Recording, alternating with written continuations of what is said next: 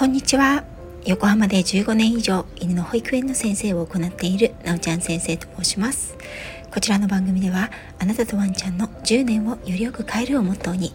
犬と生きる十数年をもっと本気で楽しみたいあなたに幅広い分野から犬に関するお話を中心にお届けしています。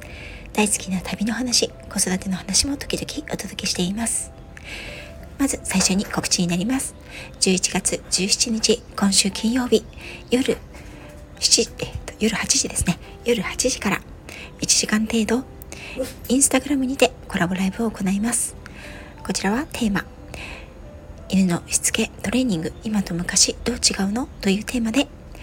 トリミングサロンシエロのオーナートリマー、あかねさんと一緒にコラボライブをしていきます。さて、えっと久しぶりにですね、今回は子育て、犬育てのテーマのお話となります。まだちょっとね、声がかすれ気味なんですけれども、頑張ってお話ししていきたいと思います。先日私はですね、ある飼い主さんから心に刺さるお言葉をいただきました。先生のおかげで、この子は人の話を聞くということができる犬に成長しました。といったような内容のお言葉でした。私からするとその子は本当に出会った当時からいい子なんですけれども出会った当時は子犬さんで飼い主さんはそのワンちゃんとのコミュニケーションに悩まれていました。週に一度程度のレッスンで犬だけが劇的に変わるということは難しいです。それを1年以上にわたってご継続いただけた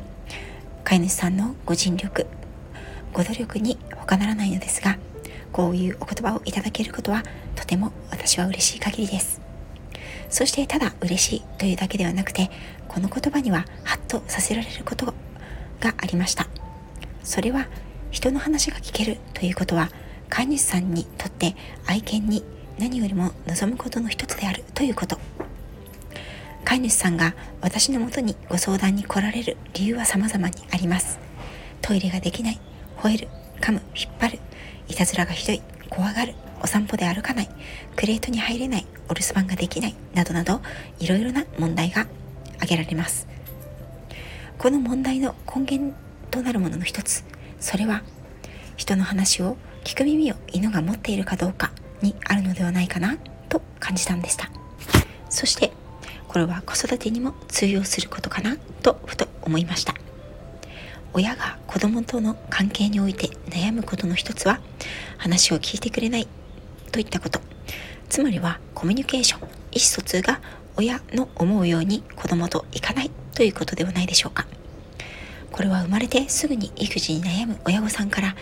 春期を迎えた子供との関わりを持つ親御さんまできっと同じこと。こちらの意思が通じないことに悩み戸惑いどうしたらいいのかあれこれと画策してみる。子育ても犬育ても意思疎通とコミュニケーションが相手とうまくいかないことが問題を抱えることの根源の一つではないかなと感じたのでした。私が犬たちと接する中で人の話を聞く犬と人の話を聞かない犬は確かにいます。けれど人の話を聞かない犬に関して言えることは人の話を聞くという経験を積んでいない。ということです。ですから人の話を聞く。つまり相手とのコミュニケーションをとる意見交換をするという練習から始めていきます。また人の話を聞かない犬。これは自分の思いと欲望だけで行動する習慣をつけてきた犬でもあります。つまりそういう行動習慣が許容される環境で育ってきたということなんです。子供に関しても子供の要求すべて受け入れるだけではその子の思考や親子のコミュニケーションの成立は育っていかないと思います。我が家ではよく子供が〇〇したい、〇〇欲しい、どこどこに行きたいという時に、じゃあどうしたらできると思う？どういう方法だったらいけると思う？どうしたらもらえると思う？というようなことを質問して、プチプレゼンのようなことをしてもらいます。私はこれを子供との思考のやり取りをするゲームの一つと考えています。子供たちがその希望に対してどのように考えているのか。親はどのように考えているのか。お互いに思考をやり取りすることで意思疎通コミュニケーションを深めるような感覚でしょうか。時々思いもよらない意見が出てきたり方法が出てくるのも面白いと思っています。ああこの子はこういうふうに考えてるんだ。私とは違うなと発見があります。犬たちにもほとんど同じように思考のやり取りをするゲームを行っています。例えばある犬がボールが欲しくて飛びついたり跳ねてきた時私は「お座り」とか「待て」とか「ダメ」とかは言わず「どうしたらボールがもらえると思う?」と聞きます。犬たちは考えてしばらくしてお座りをしたり伏せたりその子なりにできることをしてきます。私はそれが許容できる行動であればそうだよね。そうすればもらえるんだよね。とボールを投げてあげます。ここにお座りも待て。も何もコマンドは必要ではないんです。ボールを持っている目の前の私のところにやってきて自然にお座りをするようになったら座る瞬間にお座りと動作に名前を付けてあげることでああこのお尻を床につけるという行動はお座りって言うんだなと犬は学びます。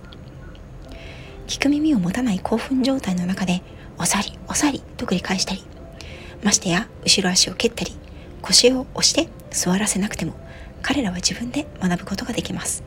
自分の取った行動で希望が叶えられる経験をたくさん積むことで目の前にいるこの人は自分に何を話しかけるんだろう。その結果何が起きるんだろうと犬たちに希望と期待を抱かせることができるんです。そうなれば人の言うことを聞く体制が整えやすい犬に育っていくんだと思います。犬とのコミュニケーションを深め意思疎通をして人の話を聞く犬に育てたいのであればやはり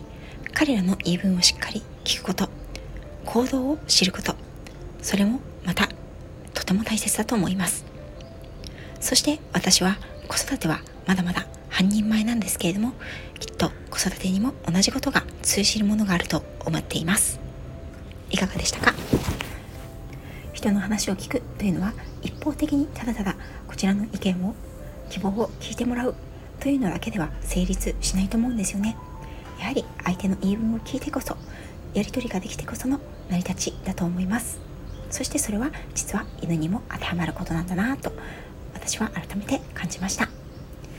最後まで聞いていただきありがとうございました。